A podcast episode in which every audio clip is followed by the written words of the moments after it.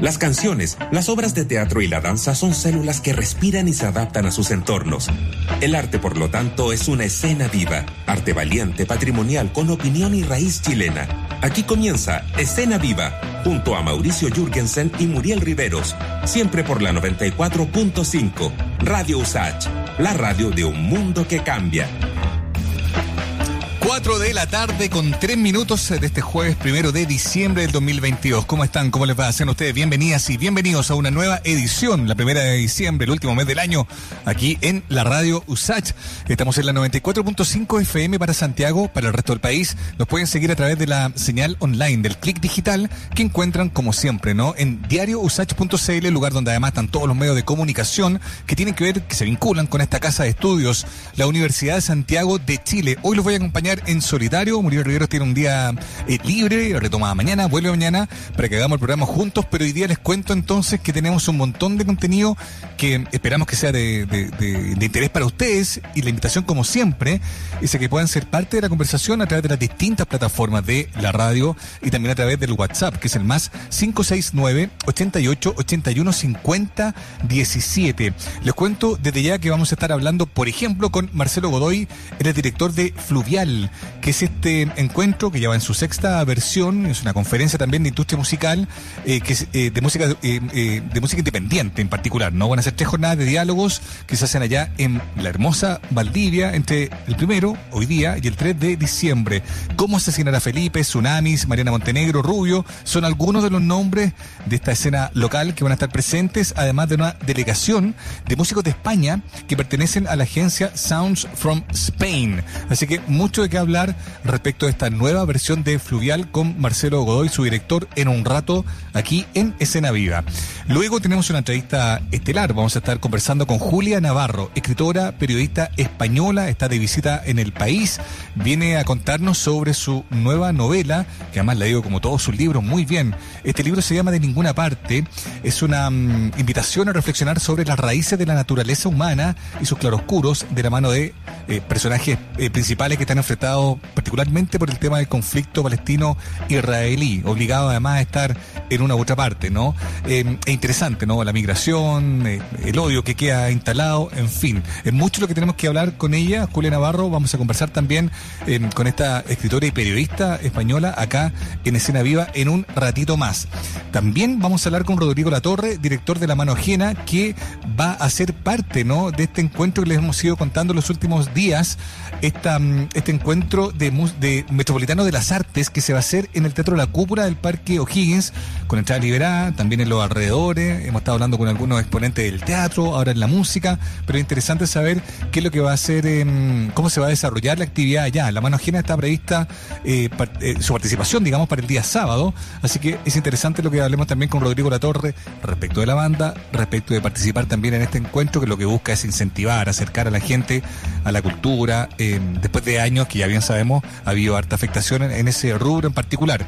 Antonia Villarroel, nuestra Antonia, también nos viene a contar sobre un ciclo de exposiciones en el, en el Mavi de la UC, entre lo que destacan eh, artistas visuales importantes de Chile como la Bruna Trufa y Pablo Ferret. Mucho contenido entonces, como pueden ver, para que vayamos eh, abordando de aquí en más. Siendo las 4 de la tarde, ¿no? Con 7 eh, minutos vamos de inmediato con música. Vamos a partir con Teleradio Donoso, Amar en el Campo. Sean ustedes bienvenidas y bienvenidos a esta edición de Cena Viva aquí en Los H.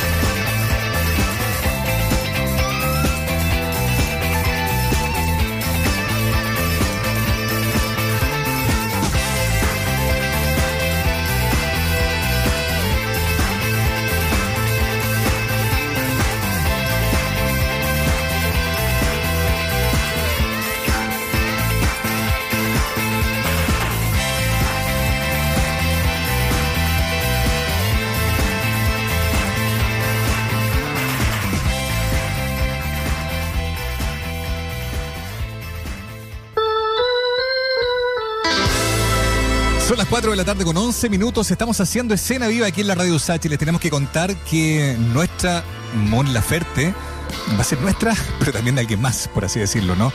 Ayer se consumó en una ceremonia que se realizó en Ciudad de México el tema de su doble nacionalidad, ¿no? Ella es mexicana a partir de ayer también, ¿no? Y es un, es un proceso, ¿no? Que demora harto tiempo. Ella había contado que había estado trabajando en esta, en esta naturalización como ciudadana mexicana y finalmente esta ceremonia oficial, con, el canciller y todo, se, se ejecutó ayer, se, se hizo ayer y se le entregó también el documento a otras 103 personas. Es la culminación de un proceso súper importante para la Viña Marina, que como bien sabemos, vive en México desde el 2008 y ha sido desde ese lugar, desde donde ha logrado proyectar su carrera musical, que ha tenido eh, un crecimiento increíble en la última década y bueno, y un poco más, desde que está ya en rigor.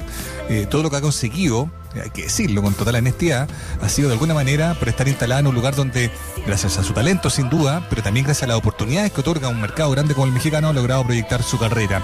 Fue esta ceremonia de entrega entonces de carta de naturalización en la, que se hizo en la Secretaría de Relaciones Exteriores y que fue oficiada por el canciller Marcelo Ebrard.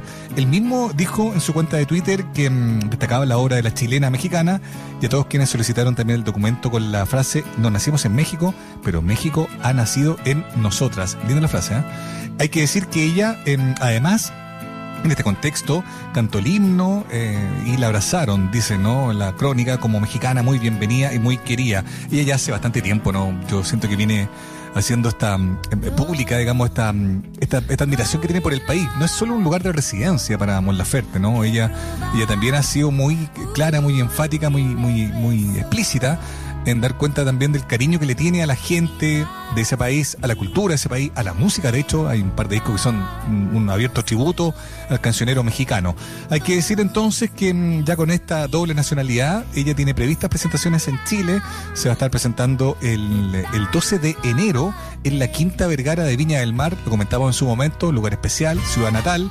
Y también un poco antes, el 5 de enero, va a haber una inauguración en el Centro Cultural Gabriela Mistral, en el GAM, con todas sus obras. Como ustedes bien saben, ella pinta, dibuja, hace video, borda, eh, hay algunas muñecas gigantes también, un montón de elementos que van a ser parte de una expo, de una exposición de la Mon Laferte en el GAM el 5 de enero y el 12 del mismo mes, próximo año ya, en la Quinta Vergara de Viña del Mar. Interesante, ¿no? Sigamos con eh, Mon Laferte, ¿les parece? Platata, Mon Laferte, aquí en Escena Viva.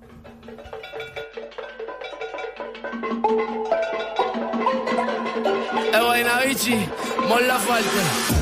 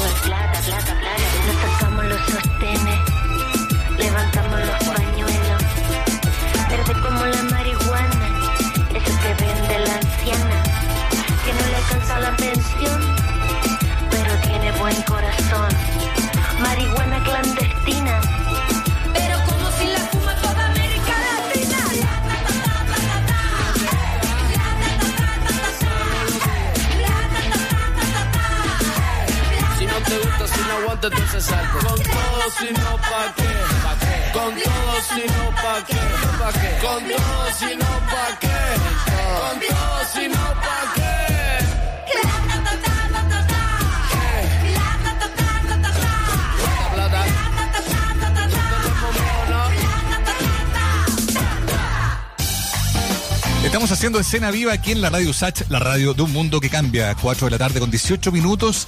Se está inaugurando un nuevo ciclo de exposiciones en el Museo de Artes Visuales eh, de la UC entre los expositores se encuentran destacados artistas locales como Bruna Trufa con sellos de ocio y también Pablo Ferrer con repeticiones. Tenemos detalles de esta muestra con Antonia Villarroel que nos acompaña precisamente para conocer más sobre este sobre esta convocatoria, ¿no? ¿Cómo está Antonia? Bienvenida. Hola Mauricio, ¿todo bien por acá? Así es, eh, hace ya un par de semanas y hasta fines de marzo comenzó un nuevo ciclo en el Museo de Artes Visuales que es el MAVIUC. Eh, está ubicado justamente en el corazón de la calle de la calle Lastarria, en el Metro Universidad Católica y los horarios son de 10 de la mañana hasta las 6 de la tarde. Eh, la entrada a este museo es gratuita y la verdad es que es bastante cómodo porque no necesita una reserva previa ni nada y además hay casilleros donde uno puede dejar sus cosas. La verdad es que es un lugar bastante cómodo cómodo y uno se puede tomar su tiempo para ver la muestra, tienes hasta las 6 de la tarde. y también en esta nueva oportunidad, en este nuevo ciclo, destacan las muestras de Pablo Ferrer, que es un artista nacional eh, con una larga trayectoria. Su estilo es reconocido especialmente por acogerse mucho eh, a la estética de los juguetes para niños, a los videojuegos, eh, también inspirarse en el surrealismo. En su paleta de colores utiliza muchos colores primarios y en esta nueva muestra que nos trae bajo el nombre de Repeticiones y como bien dice su nombre, se repite la acción de la caída eh, con una presencia relevante de plantas y un juego de colores visualmente muy atrapantes. Son pinturas al óleo en diferentes tamaños y también pude conversar con él sobre el lenguaje corporal de esta nueva muestra, eh, que es pintura al óleo, como mencionaba. Eh, llama mucho la atención el lenguaje de las figuras que se pueden ver en su pintura, se, se reitera la caída. Y la muestra trata sobre repetir los elementos en diferentes contextos, eh, como reiterar la misma figura, como los mismos elementos estéticos, pero en diferentes contextos, colores, situaciones y, mensajes también. el artista se inspiró en el lenguaje pictórico victoriano con intentar retratar en sus palabras una caída brutal. Estupendo, buenísimo. ¿Te parece si escuchamos un poco las impresiones que tuvimos recogiste para tener alguna idea de qué trata? A ver. Eh, estoy muy atento a, a, lo que me dicen los espectadores, a lo que me dice el público, porque uno a veces está tan cerca del trabajo que está haciendo que no ve cosas. Y eso es lo que más me, me interesa de la recepción, cómo, cómo ven las cosas y ven cosas muchas veces que yo no veo.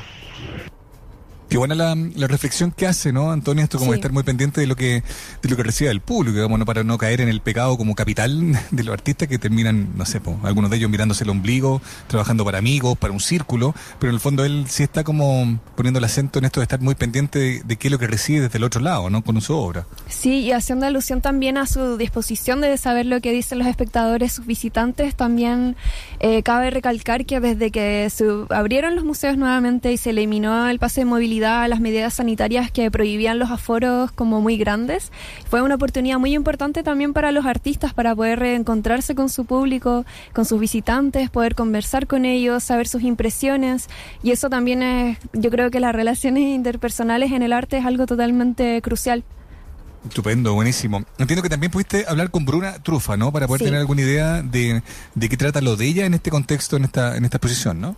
Bueno, eh, Bruna Trufa es otra artista nacional que es increíble, es ganadora de varios premios internacionales, ha estado exponiendo en muchos lugares y esta vez nos muestra sellos de ocio, eh, que es una de la muestra de la cual también es co-curadora, esa es una labor muy importante y ella estuvo a cargo también de eso y se trata de un conjunto de obras en bordado y también pintura al óleo sobre soportes no tradicionales. Eh, totalmente inspirado en la estética oriental. Yo creo que si alguien aquí nos escucha y se motiva a asistir a esta muestra que va a estar en el Maviuc, eh, va a notar que la estética oriental y la inspiración en muchos otros elementos está muy presente y también ella nos comentaba que esta muestra la comenzó hace dos años atrás en plena pandemia y surge también de la crisis que nos enfrentó a una sociedad global e interconectada. Es una mirada crítica, lúdica también frente a las contradicciones y conflictos que hay en dos escalas, que es la globalizada y también la doméstica, la personal y la vivencia en este contexto que fue muy difícil y alejado para todos. Y tiene, tiene que ver también con, con lo difícil que fue para ella ¿no? Entiendo. Hay como un guiño ahí como autobiográfico, digamos, ¿no? En esta muestra. Escuchemos un poco la declaración entonces de la Bruna Trufa. El trabajo de sellos de ocio lo empecé hace dos años atrás aproximadamente. Es un trabajo pospandémico que, bueno, como todos cultivos, partieron en medio de ese silencio profundo y aislamiento de la pandemia. Eh, bueno, como bien mencionabas, también esta muestra tiene muchos elementos que pasan por su propia autobiografía. Es un trabajo reflexivo que a nivel personal aborda eh, cómo esta artista Bruna Trufa enfrentó y también sobrevivió la pandemia y también grandes espacios de silencio donde no había mucha presencia humana, mucha soledad también. Y además algo que me llamó mucho la atención de lo que comentaba es que también esta muestra rinde homenaje a algunas de sus inspiraciones, que son dos artistas modernistas chinas que representan la posición de género en el arte, que antes era un trabajo considerado solamente para los hombres, eh, un espacio de trabajo que había sido históricamente eh, recluía a las mujeres y ahora ella recompensa cierta carencia de presencia femenina con rindiéndole un homenaje a dos artistas que hicieron frente a eso y cambiaron la situación para las mujeres allá en ese país. Estupendo, buenísimo, qué buen guiño entonces, qué buena cita. Oye, recordemos, ¿te parecen las coordenadas para, para precisamente como tú decías, ¿no? Los que se animen escuchando esto, sepan dónde llegar, cómo llegar y, en qué horario. El museo está ubicado en la calle Victorino Lastarria, es el Metro Universidad Católica, línea 1, y los horarios son de martes a domingo desde la mañana a 6 de la tarde. El lunes está cerrado y es con entrada liberada y como mencionaba hay lockers para dejar las cosas, la invitación que ha hecha eh, para todas las personas que nos escuchan y quieren asistir este ciclo que va a estar, que está muy bueno, que ya está ahí y va a estar hasta fines de marzo. Así es que hay harto tiempo para ir y para finalizar, eh, Bruna deja una invitación a quienes nos escuchan a asistir a su nueva muestra bajo el nombre de Sellos de Ocio en el Museo Mavi UC. La escuchamos. Hola, soy Bruna Trufa, artista visual. Eh, les envío un saludos a todos y a todas, auditoras de la radio USACH. Quiero invitarles a mi nueva exposición llamada Sellos de Ocio que está exhibiéndose en este momento en el Mavi UC. Todas bienvenidos, eh, no dejen de ir a visitarme.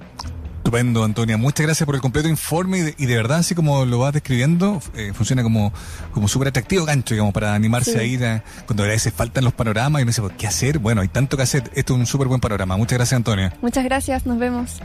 Seguimos adelante, estamos haciendo escena viva, son las 4 de la tarde con 25 minutos, como siempre reiteramos, ¿no? La invitación hace que ustedes sean parte también de todo lo que vamos contando, nos pueden ir aportando datos también, algún otro panorama que eventualmente ustedes quieren poder difundir, siempre estamos muy disponibles para aquello, más 569 88 81 50 17. Sigamos con Soda Stereo, sí, Soda Stereo, Primavera Cero, aquí en escena viva.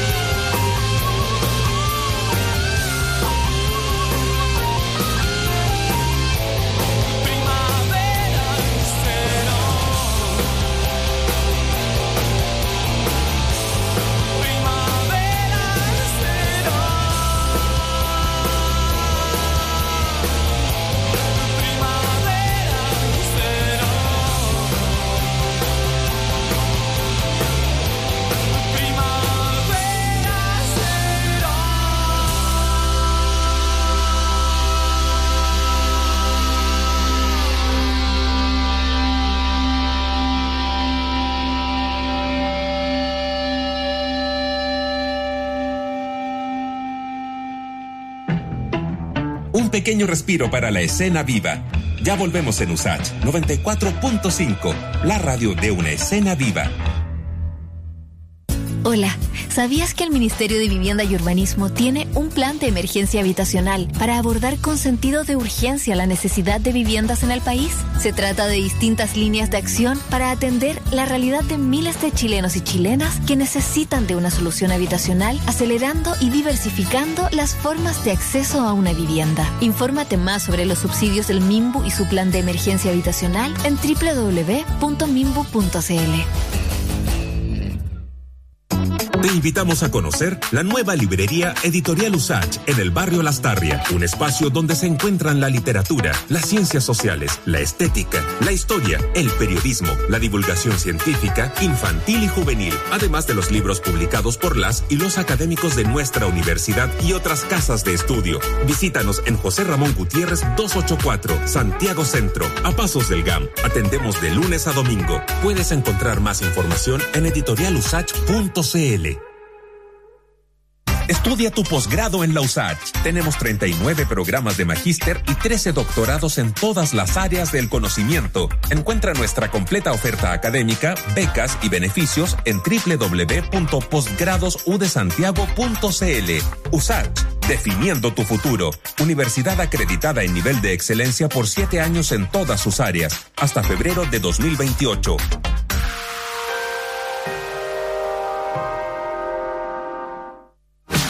Información, más datos, más opinión. Más 569-8881-5017. Déjanos tu comentario en el WhatsApp de Un Mundo que Cambia. Radio Usach 94.5. Nos gusta la diversidad de la primavera. Cuando estás al sol, es verano. Y en la sombra, es otoño. Síguenos en Usach 94.5, la radio de un mundo que cambia. Ya está de vuelta Escena Viva en Usach 94.5, el dial de un mundo que cambia. Retomamos esta, esta, este nuevo tramo en el programa, ¿no? Con un clásico ochentero de la música chilena oriundo de Concepción, Emociones Clandestinas, un nuevo baile aquí en Escena Viva.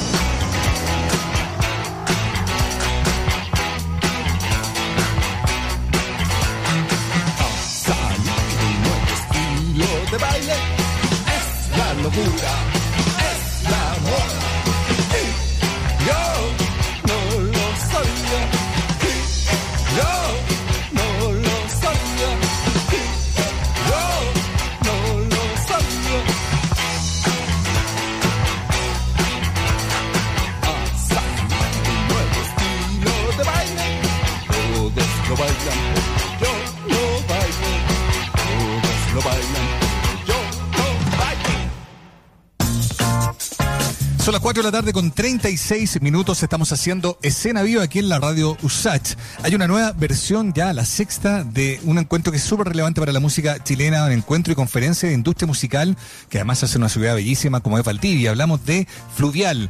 Va por una sexta versión, ya mm, eh, despega hoy día, se extiende hasta el 3 de diciembre y como siempre hay música, hay música en vivo de, de grupos locales, delegaciones de otros países también y sobre todo la instancia de poder eventualmente conversar y, y- y- establecer con- conexiones, vínculos, digamos, ¿no? con todos los distintos actores de mm, la música local. Estamos al teléfono con Marcelo Godoy, que es el director de este evento de Fluvial para conocer bien las actividades de este año y qué es lo que se busca, digamos, con esta nueva versión. ¿Cómo estás, Marcelo? Bienvenido a Escena Viva. Hola, ¿cómo están? Buenas tardes. Un gusto saludar. Qué bueno, Marcelo. Cuéntanos un poco cuál es el gran tema, por así decirlo, ¿no? De este, de esta versión del 2022, sexta versión ya de Fluvial, y cómo evalúas todo lo que ha sido el camino de este encuentro desde su origen hasta ahora. Bueno, efectivamente hemos hecho un recorrido con seis ediciones, partiendo del año 2016.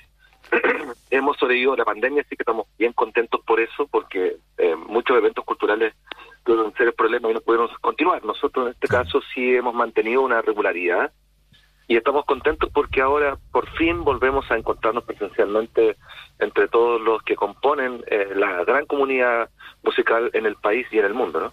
Tal cual. Oye, y en, este, en ese entendido, digamos, no tomando en cuenta que sobreviven, que lo siguen manteniendo, que hay mucho de qué hablar, ¿cuáles sientes tú que son los nuevos desafíos de, de una escena que igual en seis años ha tenido variaciones? Precisamente el tema de la pandemia la hizo eh, rearticularse, a lo, mejor, imaginar nuevos escenarios. ¿Cuáles son los grandes temas que van a cruzar un poco la versión del 2022 de Fluvial? Bueno, eh, yo diría que la pandemia y el estallido social reorientaron muchas cosas en Chile y nosotros también obviamente lo hemos, eh, lo hemos considerado. Este año estamos poniendo un, un acento bien importante en la asociatividad, especialmente eh, con el campo de la música, con los agentes de, de- de esa cadena de valor, pero también con otros sectores. Estamos muy enfocados en poder ir avanzando en una mejor articulación con el mundo turístico, ¿no? La ciudad tiene una capacidad, tiene una belleza increíble, entonces creemos que podemos también hacer un aporte en ese contexto. También nos hemos Sí. involucrado bastante con la temática de sostenibilidad ambiental. Eh, Vamos a presentar una, una calculadora que mide la huella de carbono. Queremos hacer un evento limpio que, que contribuya también a la sostenibilidad ambiental. Por eso tenemos muy poco, muy poca gráfica, poco papel, digamos, poco plástico. y bueno, también ahí estamos tratando de hacer una contribución más allá del evento, ¿no? Claro. Otra dimensión que hemos comenzado a explorar y desarrollar tiene que ver con eh, primeras naciones. Hemos iniciado en pandemia una mesa de trabajo con colegas de otras partes de América, entendiendo que es un ejercicio panamericano, ¿no? Y hemos logrado generar una un acuerdo de voluntades para apoyar o para poder promover la circulación de artistas de pueblos originarios, ¿no? Haciendo también un- una contribución a, a reducir la inequidad en la industria creativa. Entonces son los temas que estamos colocando sobre la mesa, que nos parecen relevantes y que buscan también ir más allá de un evento de industria, sino que también tratar de ser un evento de cooperación cultural. Y súper interesante lo que cuentas porque, claro, visto de Santiago, el pecado histórico de los que observamos desde acá, lo que pasa mm, en región, claro, uno puede, uno se, se fija en los titulares, los nombres que van a estar, en los conciertos, pero, pero los diálogos que se generan ahí, que a lo mejor son menos vistosos, ¿no? No están en titular, digamos, son los más relevantes y se conectan efectivamente con un encuentro que tiene mucha identidad local, digamos, ¿no? De eso trata, ¿no? Absolutamente. Y de hecho, lo que de la, de la asociatividad, este año también nosotros nos eh, instalamos, fuimos parte de una mesa de trabajo que se llama música, Mesa de Trabajo de la Música de Valdivia. Y eh, allí logramos establecer algunos acuerdos programáticos para que las asociaciones estén presentes en Fluvial. Eso quiere decir que los presidentes de las asociaciones de músicos también hoy forman parte del staff de delegados, entonces tienen una, un estatus, digamos, de diálogo internacional también, cosa que ayuda a, promover y a levantar la escena.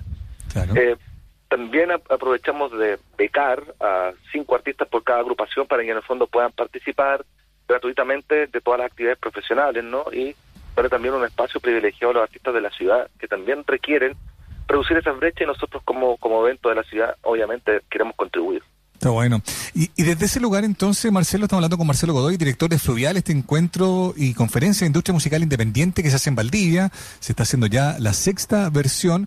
Y en ese entendido, eh, ¿cómo observas tú la, la, escena, eh, no solo de Valdivia, del sur, que de algún modo se ve quizás reflejada, digamos, en lo que hacen ustedes, digamos, ¿no? ¿Sigue habiendo esa desconexión quizás profunda con lo que pasa acá? ¿O hay una identidad musical que se empieza a perfilar?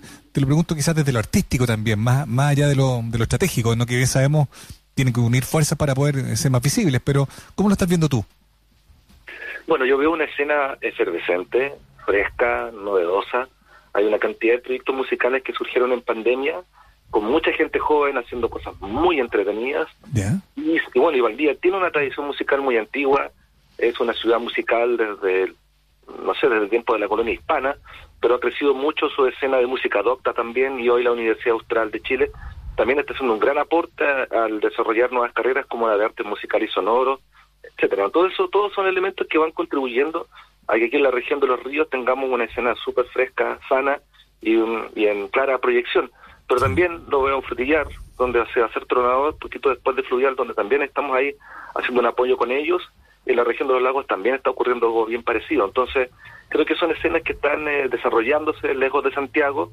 Y bueno, y nosotros hacemos esta contribución por un evento descentralizado, ¿no? También tratando de, traer el mundo, y de traer Chile a un punto de encuentro, de encuentro fuera de Santiago. Claro, está estupendo, buenísimo. Cuéntanos entonces un poco de, cómo se va a ir desarrollando la actividad en estos días. Entendemos que también, por ejemplo, hay, hay visitas de países como em, em, eh, invitados, por así decirlo, ¿no? Para también poder tener una representación de lo que hacen allá. España entiendo que está presente, Paraguay, Perú. Cuéntanos un poco de, esas de esas presencias también. Claro, bueno, tenemos una presencia relevante de, delegaciones. La canadiense yo diría que es la más grande, alrededor de, son tres artistas y alrededor de unos 26 delegados. Eh, está presente Paraguay, Perú, España, como siempre también, haciendo un aporte con estas eh, relaciones de intercambio, de estar disponibles en la rueda de negocios, pero también con artistas, ¿no? Entonces vamos a tener participación de ellos en los showcase. Tenemos tres artistas hispanos eh, un artista paraguayo, un artista del Perú y de Canadá tenemos tres grandes artistas, dos de ellos de Primeras Naciones y uno de World Music, ¿no? Perfecto. Perfecto, está buenísimo. Y en términos de, mm, show, de espectáculo, eh, de los nombres ya mencionados, que por ahí son los más visibles para la gente, ¿dónde se va a hacer eh, los, los, escenarios? Entiendo que hay también iniciativas como un fluvialito, que algo más, más, más, chico. Cuéntanos un poco también de esas pequeñas cosas que pueden llegar a ser súper relevantes en el mapa global de todo lo que va a pasar estos tres días. Bueno, toda la actividad formativa en primer lugar se hacen en el campus Los Canelos, el, de la Dirección de Vinculación con el Medio de la Universidad Austral también, en pleno centro, absolutamente gratuita. Eh, en el Café La Última Frontera, allí serán todas las mañanas las ruedas de negocio y a la tarde, a contar de las 5 de la tarde, comienzan los showcase en dos, en dos escenarios simultáneos que están emplazados en el Hotel Puerta del Sur, en un lugar increíble, con un parque maravilloso, con una linda vista al río. Esos son los emprendimientos y bueno, Fluvielito el día sábado a las 11 de la mañana también eh, nos permite acercar los niños y las niñas, ¿no es cierto?, los, mm. eh, los la futura audiencia, ¿no?, a un espacio de un tipo de, de un espacio musical con una programación para ellos, con actividades formativas y también con una programación de música eh, dirigida absolutamente a los niños. Claro, entiendo que también hay talleres de arte silvestre, estoy leyendo acá, reciclaje, textilería, ecosistemas, circo, lectura de cuentos, cantar y bailar, música en vivo, con la bandita, en fin, se da, se da también esta instancia de ir eh, como eh, vinculando también a otras disciplinas, digamos, ¿no? Claro. Perdona. Sí. ¿Aló? Sí, estoy, estoy ahí. Te decía que también se, se da la posibilidad de vincular otras disciplinas, ¿no? Tomando en cuenta que, por ejemplo, estaba leyendo que en Fluvialito también hay como arte silvestre, reciclaje, textilería, otro tipo de cosas también, ¿no? Sí, por supuesto. Así hay un espacio donde nosotros queremos formar también a los niños, no solamente en la música, sino que eh, tratar de que aprendan algunos conceptos de educación ambiental, de educación patrimonial. Todo esto tiene que ver en el fondo con crear una audiencia consciente de su entorno, ¿no es cierto?, y de la diversidad cultural. Perfecto, fluvial.cl, www.fluvial.cl, ahí está todo el detalle. Entiendo que también ahí está la posibilidad de conseguir una entrada, ¿no? ¿Cómo funciona eso de la entrada ya para ir cerrando, Marcelo? Eh, todas las entradas son eh, comprables, adquiribles en la página web fluvial.cl. Eh, la pulsera es muy barata, son como 30 mil pesos y fracción para ver 45 showcase en tres días, así que en realidad es un regalo también, muy barato y bueno, van a poder escuchar una cantidad de música nueva, fresca, increíble de Chile y de otras partes del mundo. Estupendo, buenísimo. Marcelo, entonces te agradecemos el tiempo que has tenido para contarnos sobre Fluvial. Entendemos que estás full ya, me imagino, ¿no? La cosa ya partió hoy día, así que mucho éxito y, y que salga todo muy bien como siempre allá. Muchas gracias, que esté muy bien y nos veremos pronto, ¿no? Eso, es la idea. Que estés bien. Vale, Chao. muchas gracias. Seguimos adelante, son las 4 de la tarde con 46 minutos. Estamos haciendo escena viva aquí en la radio USACH.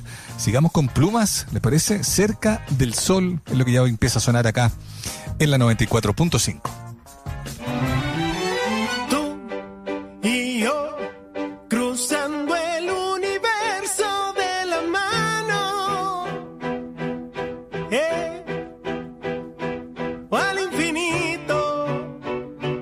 vamos flotando cerca del sol.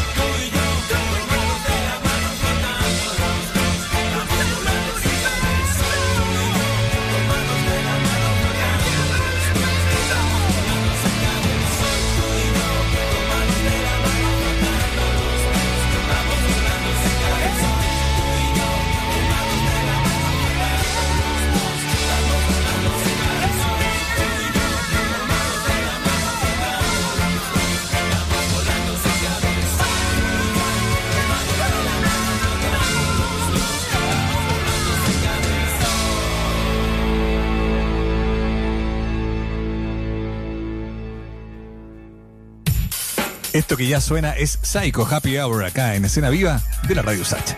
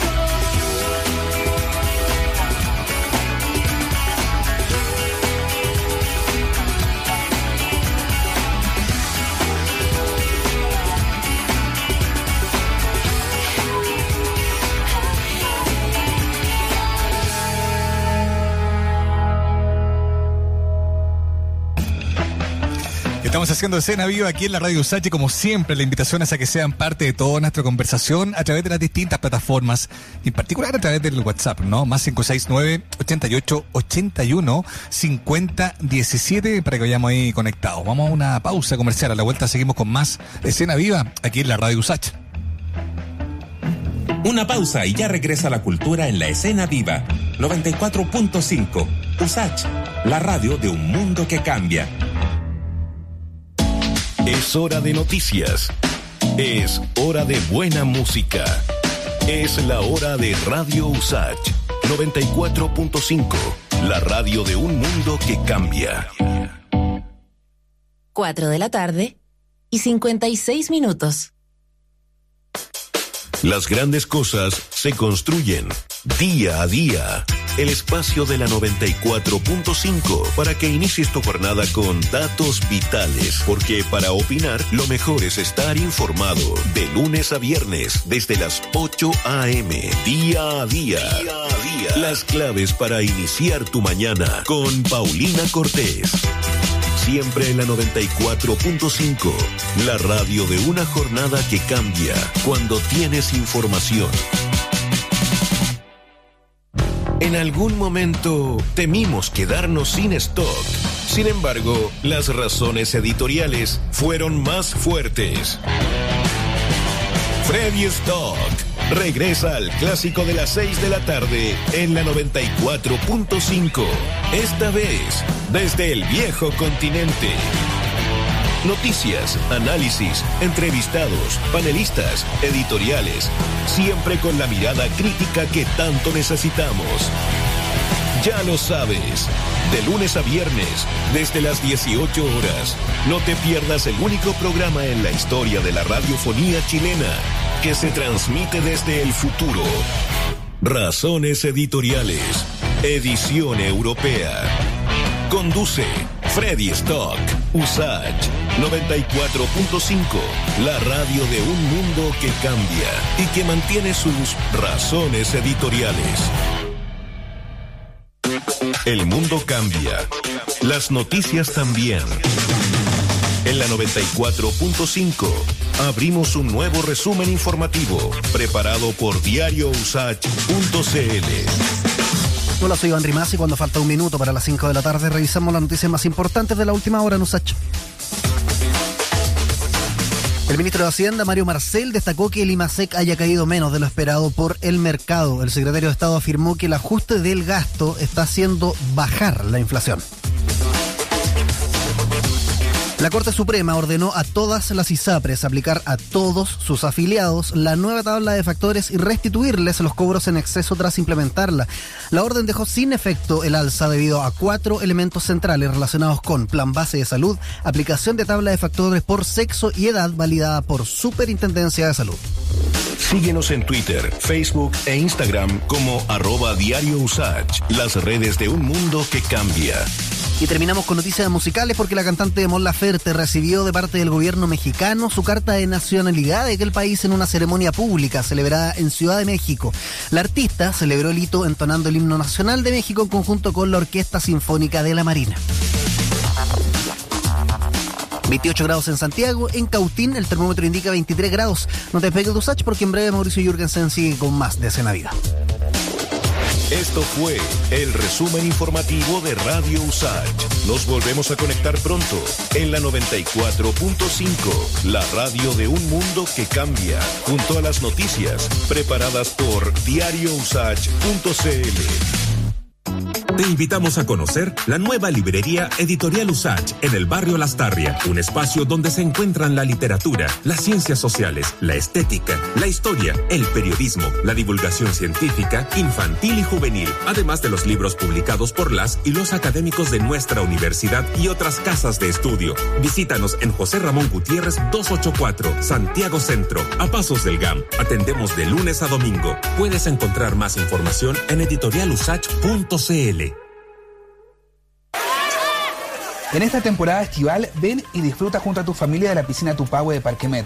Te esperamos de martes a domingo en dos horarios, entre las 10 y media de la mañana hasta la 1 de la tarde y de las 3 hasta las 6 de la tarde. Compra tu entrada en www.parquemet.cl. Para más información, visita nuestras redes sociales arroba parquemetmimbu.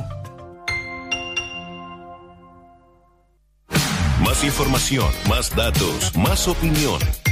Más 569-8881-5017. Déjanos tu comentario en el WhatsApp de Un Mundo que Cambia. Radio Usage 94.5. Valió la pena la espera. Ya estamos de regreso en Escena Viva, Usach 94.5, la radio de una cultura que cambia. Que suena ya es eh, presuntos implicados como hemos cambiado. Estamos haciendo escena viva aquí en la 94.5.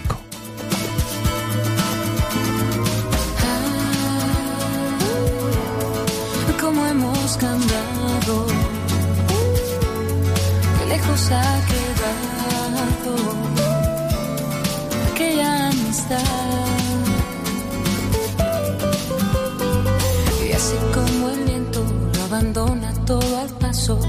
Así con el tiempo todo es abandonado, todo aquello que se da. Todo aquello que se da. Alguien nos cuidará. Así con los años unidos a la distancia, fue así como tú y yo perdimos la confianza. Cada paso que se dio, cada paso que se dio, algo más nos alejó. Mejor que conocimos separó nuestros destinos que hoy se vuelven a reunir. Y tal vez si tú y yo queremos, volveremos a sentir aquella vieja entrega. Cómo hemos cambiado, qué lejos ha quedado aquella amistad.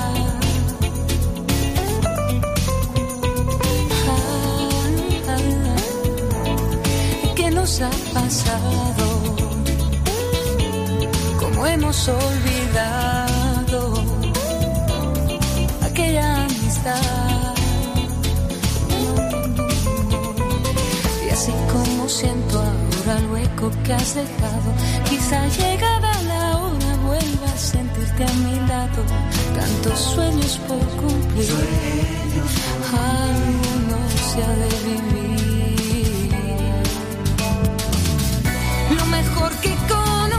Separó nuestros destinos que hoy nos vuelven a reunir.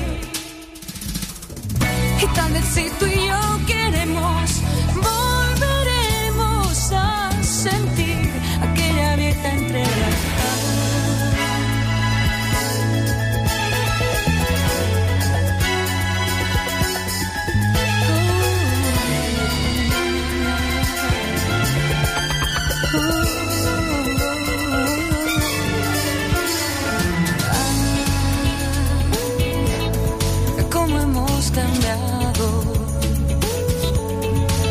lejos ha quedado aquella amistad.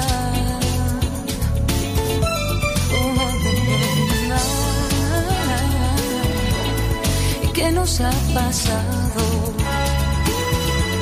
¿Cómo hemos olvidado aquella amistad?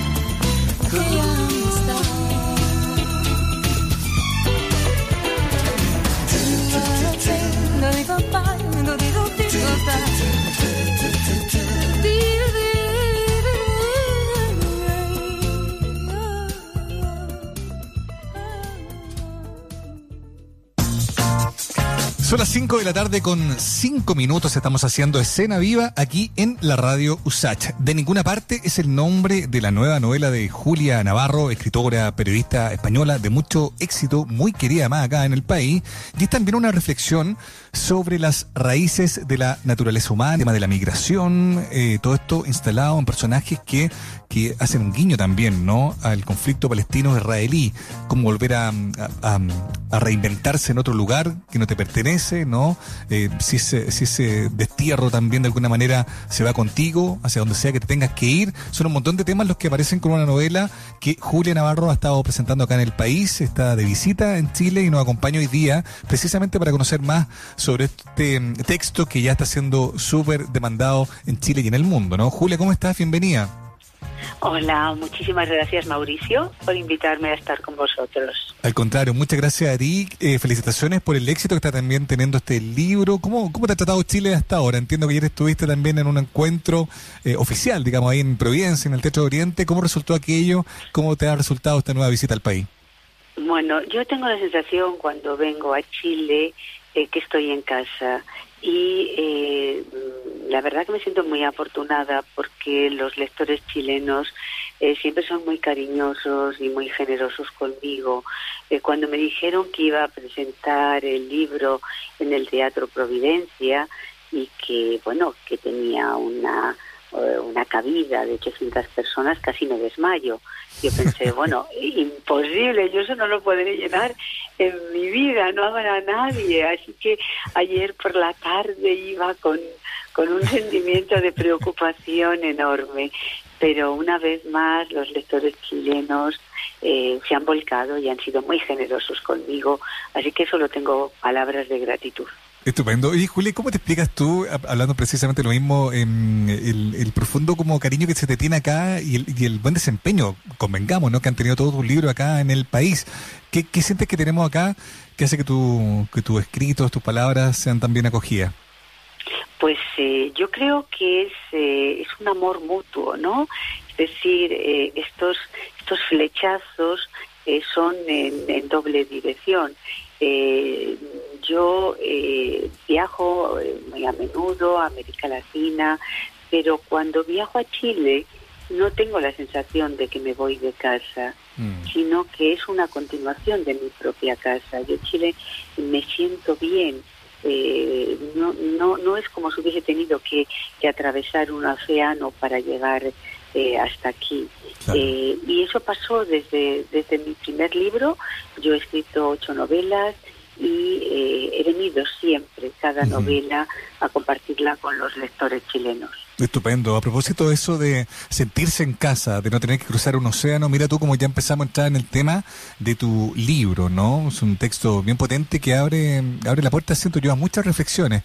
Partamos describiendo un poco de qué trata, ¿te parece? Para que, para que nos hagamos una idea. Eventualmente alguien quizás no sabe, no conoce la historia del libro, pero, pero abre un debate muy potente sobre temas que son muy sensibles, no solo en Europa, también acá en Chile, en todo el mundo, digamos, ¿no?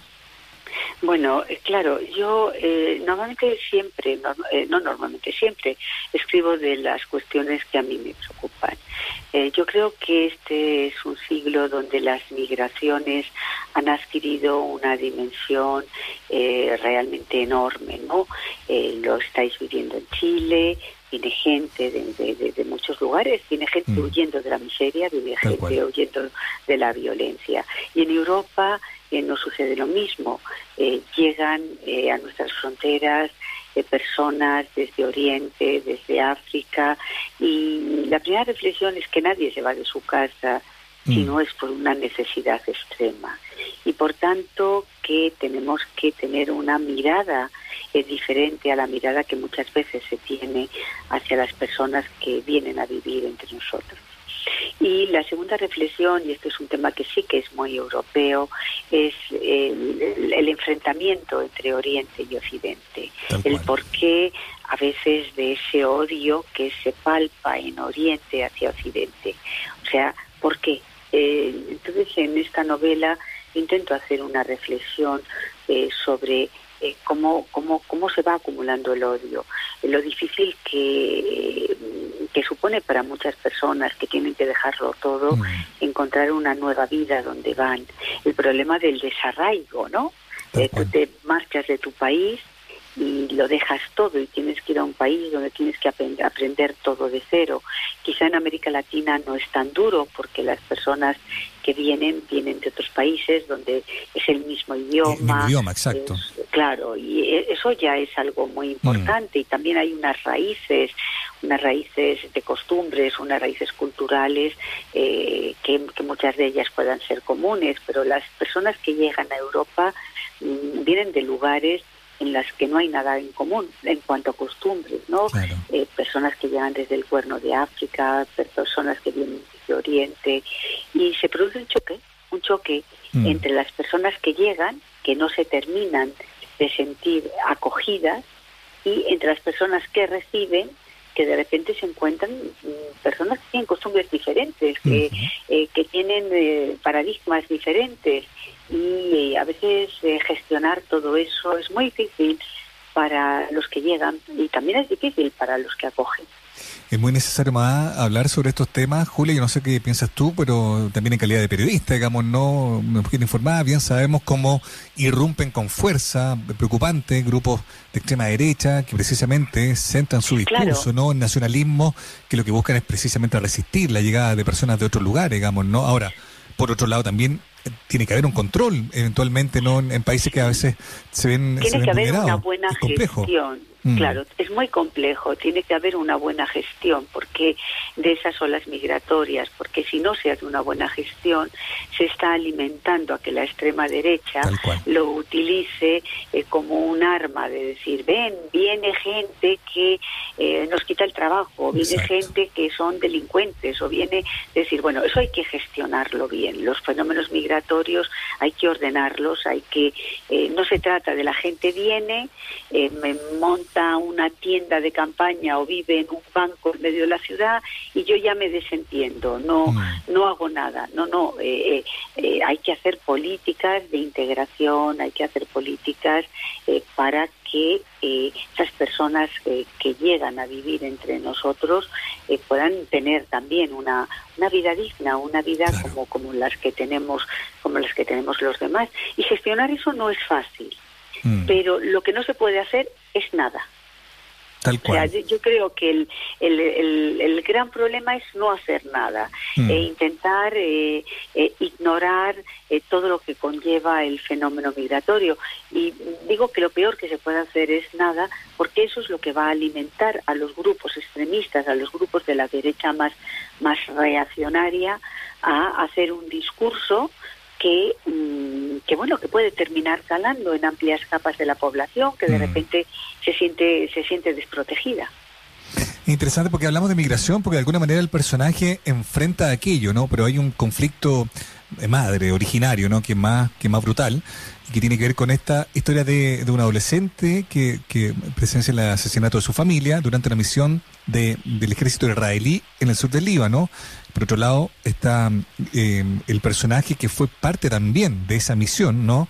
Y cuyo remordimiento, qué sé yo, eh, inunda también sus sueños.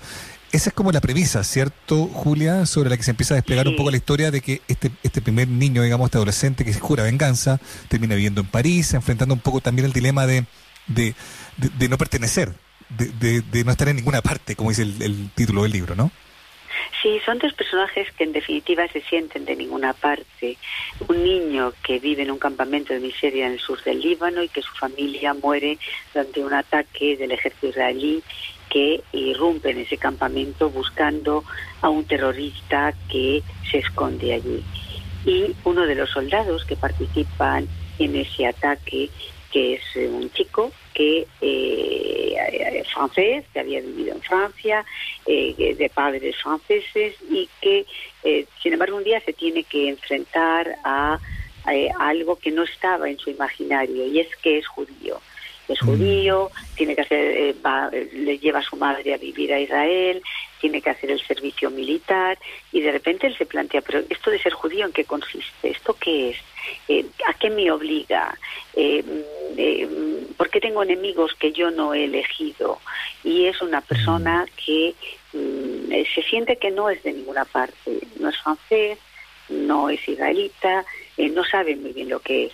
Y el, el otro niño, el otro chico que ha perdido a su familia, eh, bueno, pues cuando pierde su familia, eh, le llevan a vivir a París, a casa de unos tíos, eh, va al, a- al colegio allí, al liceo, eh, pero de repente siente que por mucho que lo intenta, los franceses eh, de su colegio, los, sus, sus compañeros, nunca le ven como a ellos, nunca le ven como, un- no, como un igual.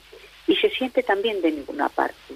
Sea, ya no es el niño libanés que soñaba con ser ingeniero y tampoco se ha logrado convertir en un chico francés, entre otras cosas porque sus compañeros le recuerdan continuamente que es que no es uno de ellos. Eso es un conflicto, un conflicto eh, que eh, lo que evidencia es el desarraigo, ¿no? Y el difícil camino que hacen que hacen muchos inmigrantes eh, mm, que les lleva a sentirse de ninguna parte. Eso es lo notable del libro, que en el fondo hablamos de personas que no pertenecen a ningún lugar, pero que lamentablemente eh, habitan en un mismo lugar, en un mismo sitio, en un mismo espacio, el espacio del desarraigo, y probablemente, probable- probablemente también del, de- del odio, de la rabia, del- de la exclusión, ¿no? En un giro de la historia vuelven a toparse, y eso es muy relevante también, porque ese lugar que los convoca es precisamente el, el lugar eh, que los enfrentó en, en un comienzo, ¿no? El odio, la rabia, Claro. el no entenderse, ¿no?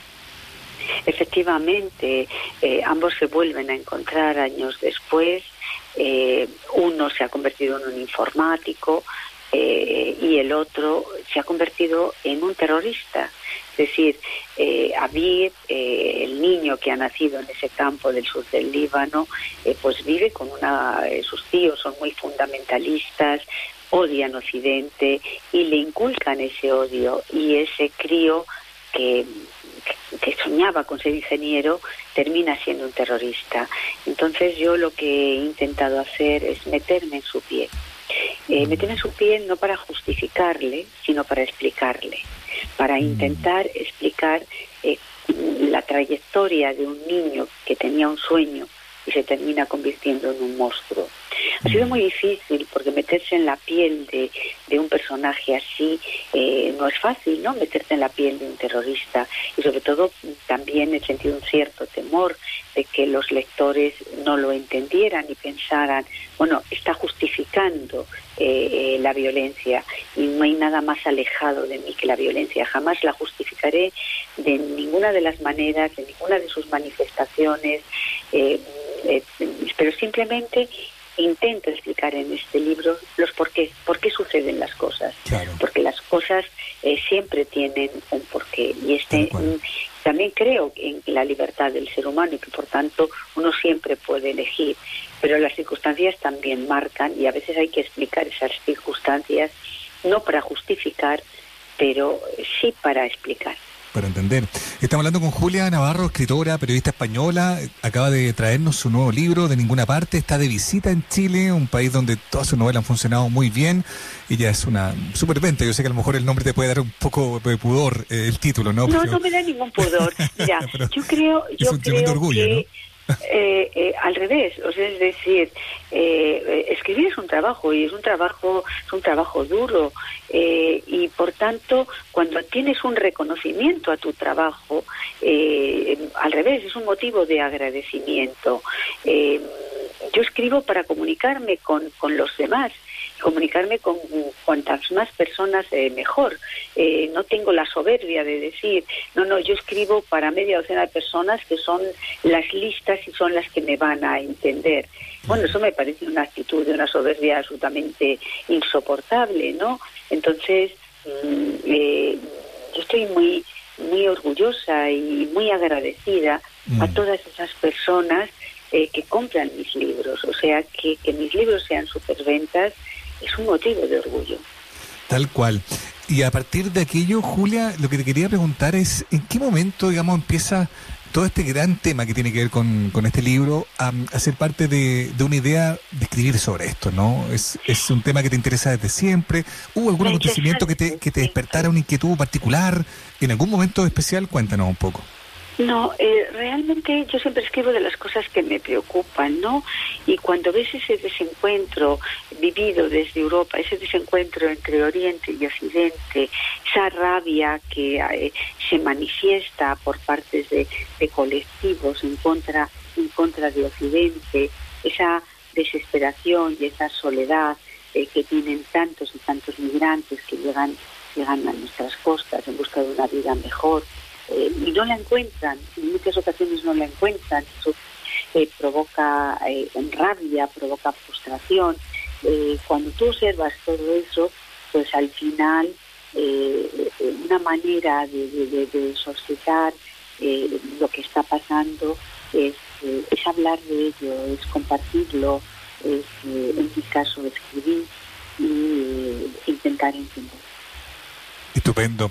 Julia, te queremos agradecer mucho el tiempo que has tenido para conversar con nosotros. Ha sido, la verdad, muy interesante y muy entretenido también poder tener una idea respecto de cómo fuiste elaborando este texto que está funcionando muy bien y que sin duda va a seguir siendo muy importante para mucha gente acá en Chile también. Así que bienvenido una vez más acá al país. Te esperamos cuando quieras volver y gracias por el tiempo que has tenido para conversar con nosotros. Muchísimas gracias, Mauricio, y hasta el próximo libro. Eso, estupendo. Que estés muy bien, un abrazo muy grande. Un abrazo, Adiós. chao. Son las 5 de la tarde con 21 minutos. Estamos haciendo escena viva aquí en la radio USACH. Seguimos con Tuna Cola. Esto se llama Guachita. Lo escuchamos acá en la 94.5.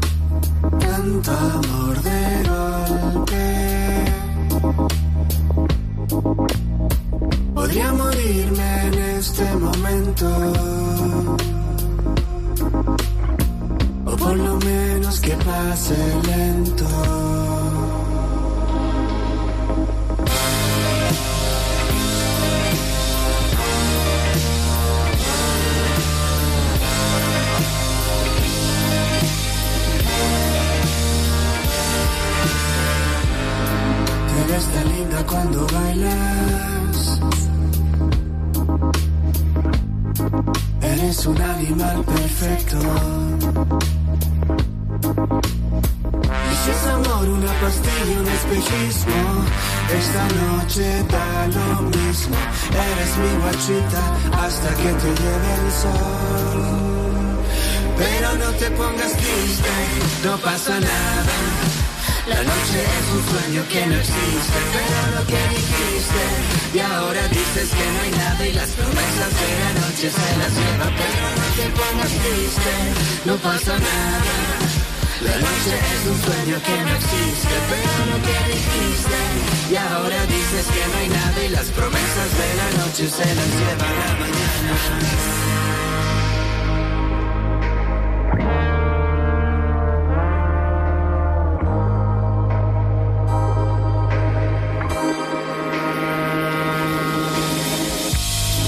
Yo también vi las mariposas, pero somos animales que no entienden de esas cosas. Y agropétalos luego que caen en la cama y cuando todo ha terminado tú me miras con calma y dices, mira no te pongas mal, no pasa nada, la noche es un sueño que se lleva a la mañana. La noche es un sueño que se lleva a la mañana.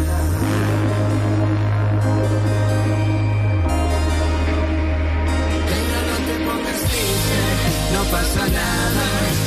La noche es un sueño que no existe, pero lo que dijiste.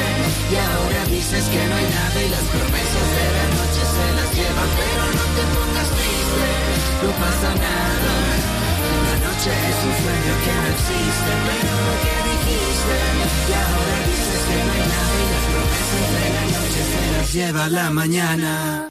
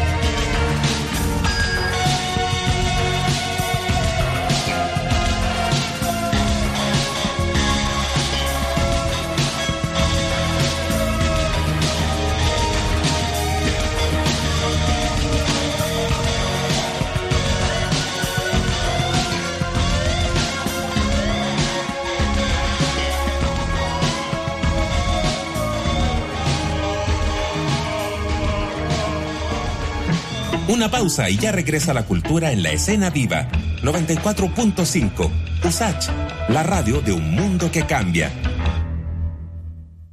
Estudia tu posgrado en la USACH. Tenemos 39 programas de magíster y 13 doctorados en todas las áreas del conocimiento. Encuentra nuestra completa oferta académica, becas y beneficios en www.posgradosudesantiago.cl.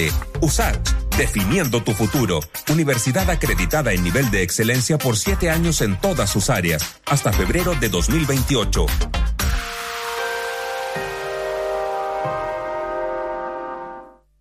Te invitamos a conocer la nueva librería Editorial Usach en el barrio Lastarria, un espacio donde se encuentran la literatura, las ciencias sociales, la estética, la historia, el periodismo, la divulgación científica, infantil y juvenil, además de los libros publicados por las y los académicos de nuestra universidad y otras casas de estudio. Visítanos en José Ramón Gutiérrez 284, Santiago Centro, a pasos del GAM. Atendemos de lunes a domingo. Puedes encontrar más información en editorialusach.cl. siempre es saludable hablar de historia. De lunes a viernes, desde las 9 de la noche, te invitamos a La Hora del Museo. 60 minutos para conversar y reflexionar con escritoras y escritores sobre sus libros e investigaciones. Conduce el periodista Luis Cruz. La Hora del Museo. De lunes a viernes, desde las 21 horas, un programa del Museo Histórico Nacional y USACH 94.5, la radio de un mundo que cambia gracias a su historia. Más información, más datos, más opinión. Más 569-8881-5017. Déjanos tu comentario en el WhatsApp de Un Mundo que Cambia. Radio Usage 94.5. Valió la pena la espera. Ya estamos de regreso en Escena Viva, USACH 94.5, la radio de una cultura que cambia. Un hombre muerto en el ring con los Petinelis. Así seguimos haciendo escena viva aquí en la 94.5.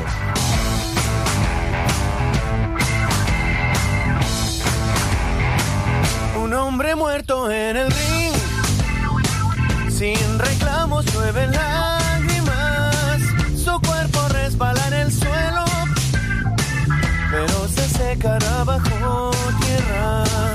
Un hombre muerto en el ring, se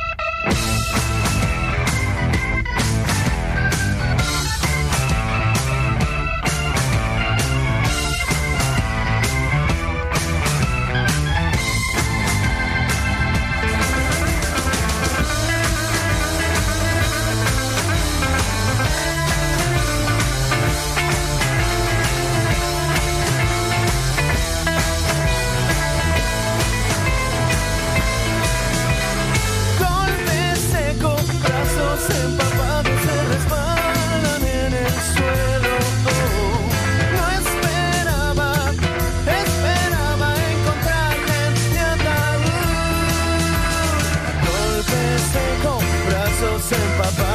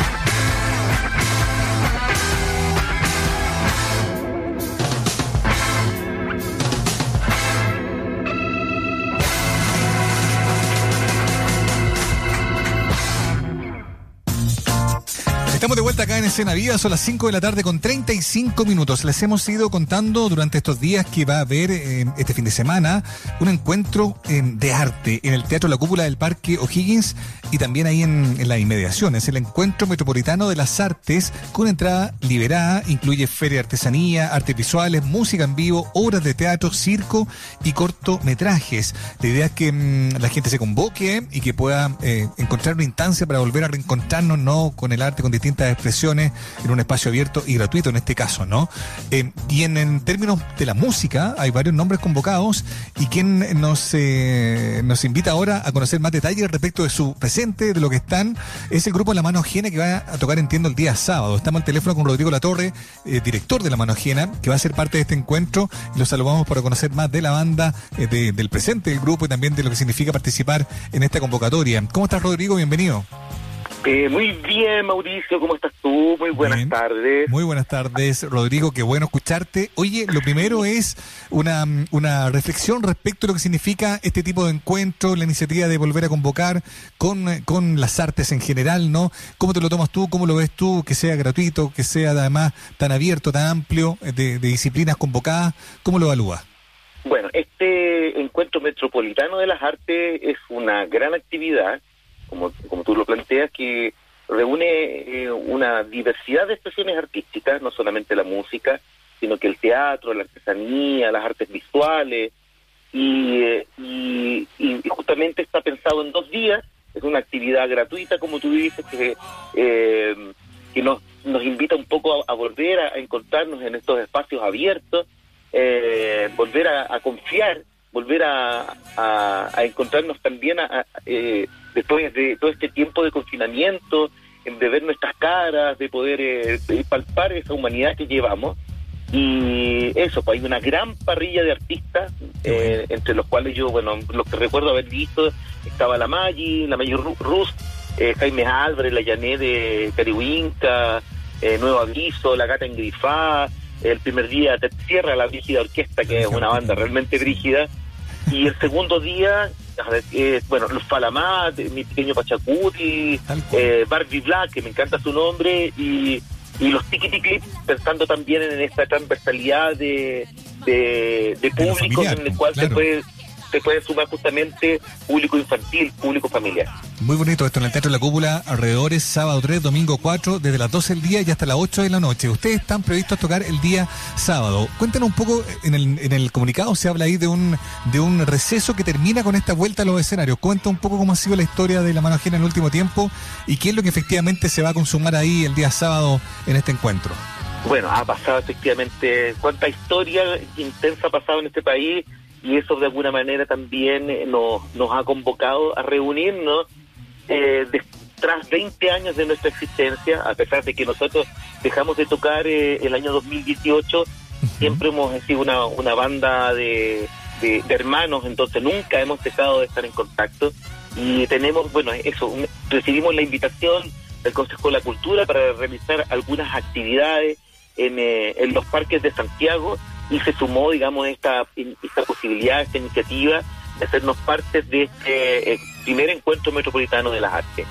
Ahora, y claro, como tú, como tú sabes, claro, eh, después de estos 20 años de lírica contingente, de, de un, un montón de, de- de preocupaciones artísticas que tuvo la mano ajena y sentir que hoy tiene más sentido que nunca, porque a, a, a comienzos del 2000 hablar tal vez del fenómeno migratorio, de la desigual- desigualdad social, no eran cosas que estaban tan, eh, eh, digamos, tan presentes, tan latentes como las podemos palpar el día de hoy.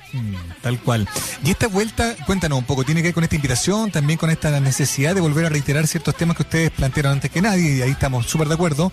Eh, eh, ¿Se consuma con qué? ¿Con los integrantes eh, históricos? Más o menos cuéntanos un poco cuáles son las características de este, de este retorno. Y por otro lado también, Exactamente, mira, si es un que- detalle, bueno, si es un retorno, efectivamente por que- la mano ajena pasaron más de 16 músicos. Yo quisiera tomarme un, un- tomarme tal vez unos, un- unos segundos Dale. para para para agradecer a toda esta gente, Daniel Salida, Andrés López, Patricio Marín, eh, bueno, el Álvaro Páez, el Gabriel, Joel Viera, la Fernanda Carrasco, eh, Cristiana Queveque, la Danca Villanueva, Jair Moreno, Esteban Núñez, el Rodrigo Contreras, el Nano Herrera, el Humberto Durán, Rodrigo Mora, Don Sati, que era el papá de Álvaro, que falleció hace un, un año atrás, el tío Sati, que también fue parte, digamos, de las presentaciones de Radio Galena. Y esto que fue realmente un tremendo familión musical eh, se presenta en su formato original, ¿ya? El formato que, que grabó por primera vez el año 2005 ese disco homónimo que, que, bueno, yo creo que es el, es el que traía algunas canciones como Huevo, Favela, que son las, las que de alguna manera nos abrieron una, una posibilidad de mediatizar nuestra música. tal cual. Entonces, ¿con quiénes, ¿con quiénes de los ya convocados, de los ya mencionados, son los que vuelve la mano ajena? La mano ajena, el elenco, va- vamos a partir. En el arco, número uno ahí, don Álvaro Sáez en la batería, en el acordeón, Gabriel Moila, en el clarinete, el señor Joel Viera, en el, eh, en el, en el bajo eléctrico, don Cristian Aquebeque, en el violín, la señorita Danca Villanueva, y en la voz la, la, señora María Fernanda Carrasco. Y quien les habla eh, en la guitarra, Rodrigo Latorre. Estupendo, buenísimo. Rodrigo, cuéntanos, ¿y este retorno tiene que ver con buscar más continuidad también, pensar en nuevas canciones? ¿Es una vuelta circunstancial o es una vuelta con todo, digamos? Eh, es algo que todavía estamos dándole, como dice, es una vuelta que todavía le estamos dando vuelta. Porque la verdad es que sí, o sea, después de, después de 20 años creo que eh, poder eh, reencontrarnos en la música ha sido una, como, está, hem- hemos abierto esta, esta, esta posibilidad de volver a hacer cosas, sobre todo para el próximo año, de poder hacer a lo mejor un, un bonito concierto de celebración de estos 20 años y a lo mejor llevarlo como lo hacíamos antiguamente a, a regiones, que era una de las cosas que realmente más nos gustaba. Estupendo, buen- buenísimo. Para cerrar, Rodrigo, cuéntanos en qué, en qué horario estaba prevista la presentación de la mano ajena entonces en este día sábado en el Teatro La Cúpula. Esto en el contexto del primer encuentro metropolitano de las artes, que ya lo decíamos, tiene un montón de disciplinas convocadas, música en vivo también, va a estar ahí la mano ajena después de un tiempo volviendo con todo. Así que cuéntanos a qué hora mm, va a ser el, el lugar del show. Bueno, la mano ajena se presentará este próximo sábado 3 de diciembre en el horario de las 15.30 a, a las 16.30, una hora. Así que los dejamos cordialmente invitados. Estaba revisándolo, por eso estaba haciéndolo con esa voz lenta y cadenciosa. Ganando tiempo, muy bien. Sí, eh, qué bueno tener ahí todo anotado. Sí, estupendo, buenísimo. Oye, Rodrigo, te queremos agradecer el tiempo que has tenido para conversar con nosotros y te dejamos ahí el micrófono de la Radio Sach para que hagas la invitación formal y para que presentes de la mano ajena huevo, ¿te parece? Para que, para que la gente se haga, se haga una idea. Bueno, amigas y amigos, los esperamos entonces para este sábado 3 de diciembre. No se pierda esta gran fiesta, este en- encuentro metropolitano de las artes y los estaremos esperando con estos antiguos y viejos éxitos de la mano ajena para recordar un poco ese eh, romántico Galpón Víctor Cara. Y eso, y les, les dejo con este, con eh, este aperitivo, este tema que se llama Huevo. where, where, where, where, whoa.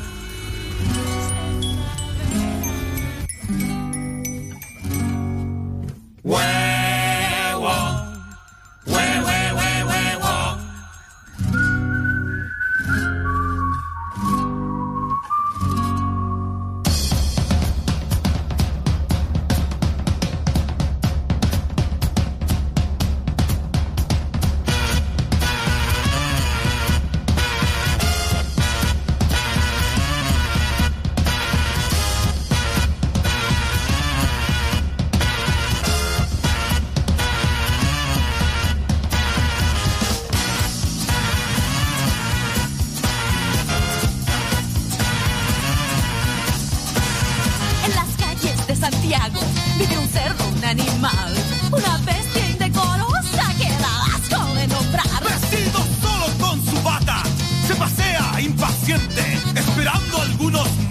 Niños y esa cosa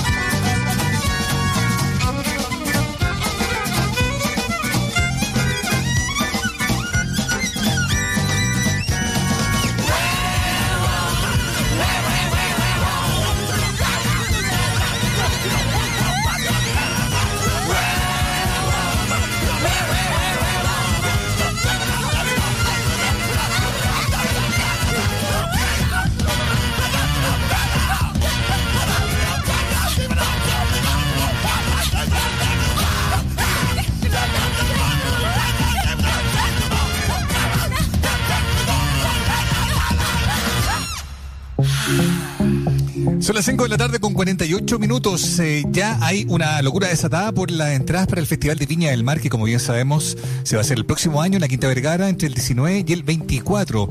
Mm, eh, el interés está puesto en particular respecto de algunos días. Los boletos se empezaron a vender durante esta semana, primero como una preventa para clientes que tenían una, una- marca de telefonía en particular, y la venta general comenzó ayer.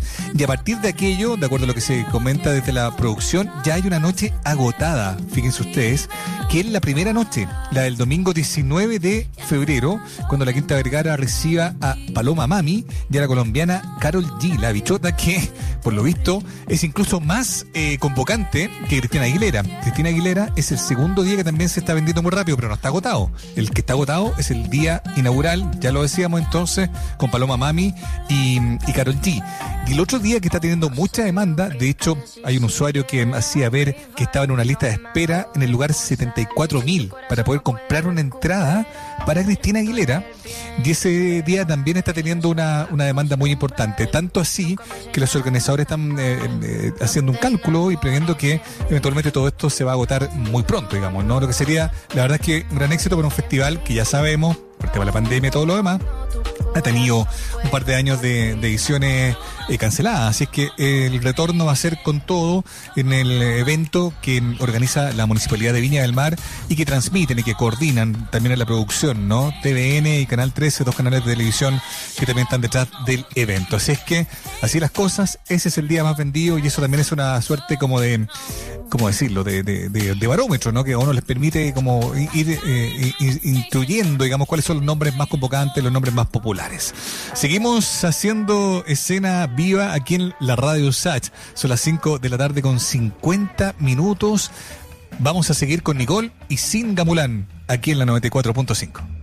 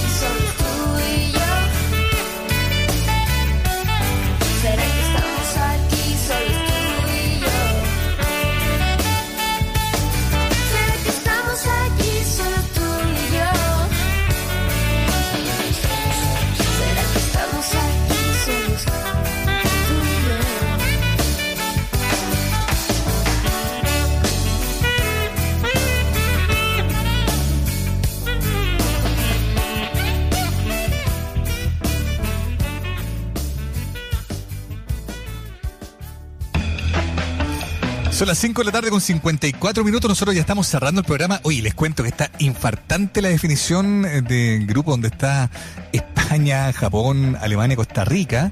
Porque en este momento Alemania está quedando fuera del mundial. Le va ganando eh, 4-2 a Costa Rica. Partidazo. O un tremendo partido. Eh, de hecho, Costa Rica estuvo ganándole un rato 2-1, lo dieron vuelta, pero por diferencia de goles, España saldría beneficiada con la misma cantidad de puntos que Alemania. Pero, pero muy entretenido el fútbol, evidentemente también es parte de la conversación de estos días, ¿no? Todo lo que está pasando allá en Qatar con la Copa del Mundo, está terminando la fase de grupo y algunos clubes importantes, campeones del mundo, como Alemania, mire tú, se están quedando fuera del, del torneo. Eh, así que está todo muy, muy, muy interesante. Está todo el mundo muy pegado, digamos, a las pantallas, a los las, a qué sé yo, al lugar donde puedan tener alguna información eh, respecto a lo que pueda pasar allá. Y Japón es claramente la sorpresa. Imagínate tú, le ganó, le ganó Alemania y ahora le gana España, dos campeones del mundo, en un grupo donde todos apostaban a que evidentemente los, los, los que iban a quedar fuera iban a ser Japón y Costa Rica. De hecho, si Costa Rica terminaba ganando, clasificada también y dejaba fuera España. No, ha sido una locura. Pero bueno, es parte de lo que está pasando. Son las 5 de la tarde con 55 minutos. Sigan ahí la sintonía de la 94.5, ¿cierto? Ya vienen razones editoriales y nosotros nos vamos a reencontrar de nuevo mañana, ya con la Muriel Riveros acá de vuelta, para hacer una nueva edición, ¿no? Ya la última de esta semana de Escena Viva. Nos vamos con música, nos vamos con eh, Fernando Milagros, así tal cual, la canción se llama Otra Vida. Que estén muy bien y muchas gracias por escuchar.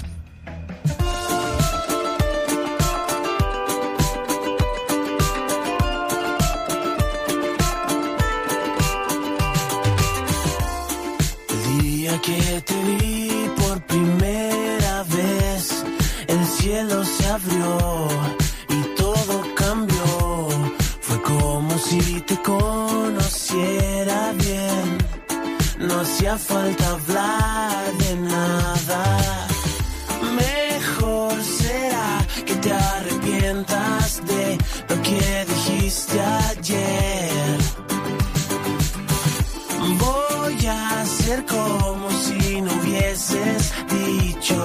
viesse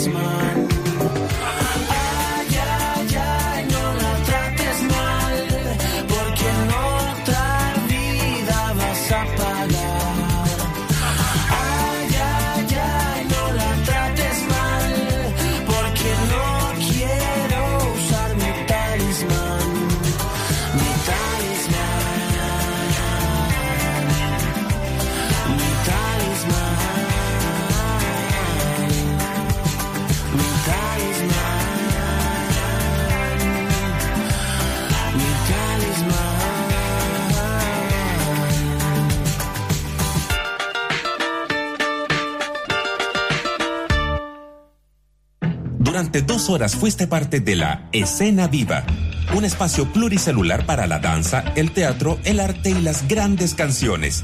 Nos encontramos de lunes a viernes de 4 a 6 de la tarde en la 94.5. Usach, la radio de un mundo que cambia, la radio que da cuenta de una escena viva.